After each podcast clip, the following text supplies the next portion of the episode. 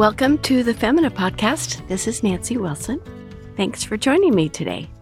Today, I thought I would talk to you about repetition. This is how God has made the world for us. Each morning, the sun rises, thank the Lord, and evening comes, and we sleep and we get up in the morning and we do the duties He's assigned to us. And then we repeat. We get ourselves in order, we get dressed, we make breakfast, we throw in a load of laundry. We each have our daily schedules, our daily rituals. We have seasons and years and birthdays to mark, anniversaries, Christmas. And so the world goes round and round. But for us Christians, this is not tedious or boring, but rather comforting and joyful. We rest in knowing that God has ordained all things and that our lives and our times are completely in His hands, and that He's given us work to do suited exactly for us, for our good, and for His glory. And much of it is repetitive work. And so we can press on running the race that He has set out for us. However, sometimes we can become restless for something else or something better or something new. And the desire itself is not necessarily sinful, depending on what it is we're longing for, but the restlessness can become a temptation to discontent or can be a sign that discontent has already taken root. Wanting to rearrange the furniture is not necessarily discontent, but thinking that it will satisfy our hearts is a mistake. It will give us short term pleasure, but not long term satisfaction. We will need something else soon enough. And this is why we cannot look to creaturely comforts or things to bring us the fulfillment that we long for. If we are looking to find our purpose and meaning in the things we do, whether it's a job outside the home or the jobs inside the home, then we are soon going to find that those things are just not enough to deeply satisfy us. They may give us temporary contentment, but we must change it up in order to stay challenged and engaged. And this is the reason why some women go from job to job, or from apartment to apartment, or from one group of friends to another, or from one church to another, or from one diet to another, or from one man to another. Always looking for the perfect job, or a perfect church, or perfect man and never satisfied. It's never good enough. And so the repetition, the wandering continues. But if we're looking past the things we do, and if we see that our purpose and our meaning is found in Christ alone and in serving Him, then we really can find satisfaction and joy in the simple duties, in the repetitive duties that He has given us. But we must not define ourselves or derive our joy simply by means of them. They are a means to a different end. They were not given to us for that purpose. Christian women have ultimate purpose and ultimate joy in Christ. We know who we are and we know why we were created to love God and to enjoy Him forever.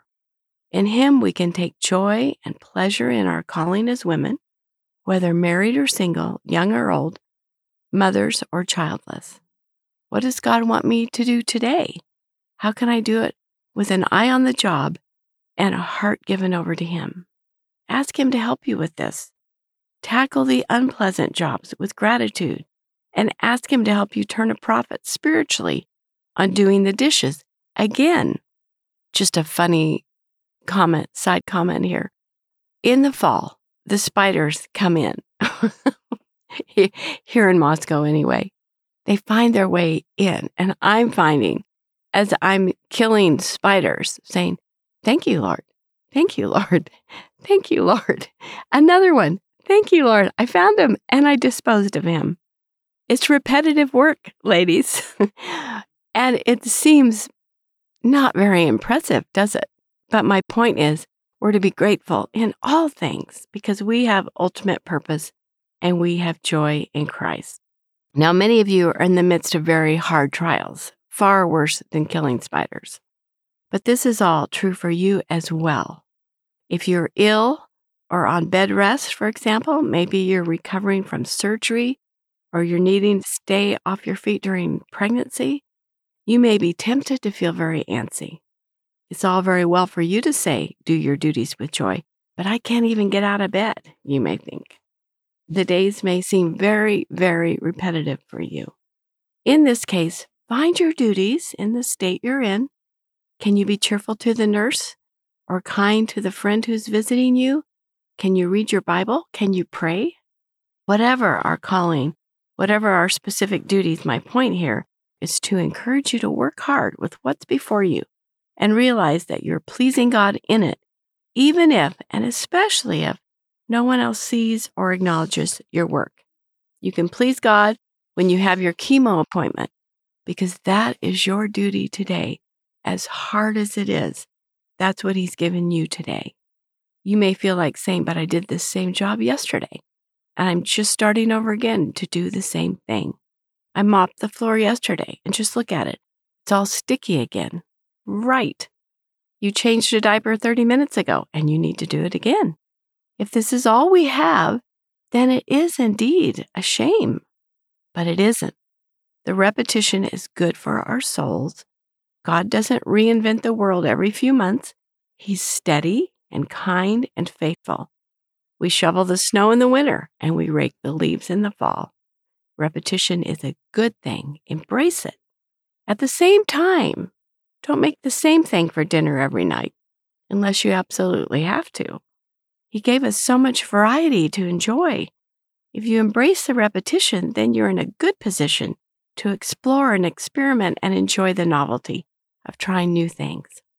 Remember that the repetitive jobs are a designed feature, not a flaw. Thank God for these duties Thank Him that He made them just for you today, and you can love Him as you work unto Him. The jobs themselves do not define who we are. Rather, we are defined by our Creator. In Him alone, we will find a cure for our restlessness. In Him, we find purpose, meaning, fulfillment. And all our duties become a way for us to express our gratitude and love to our Creator. And best of all, He will bless us. Proverbs 3 5 and 6. Trust in the Lord with all your heart. Lean not on your own understanding. In all your ways, acknowledge Him, and He shall direct your paths. Thanks so much for joining me today, and blessings on your week.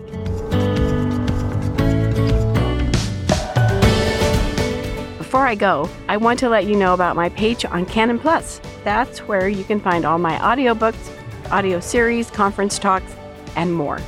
Go to mycanonplus.com or click the link in the show notes and have a look around.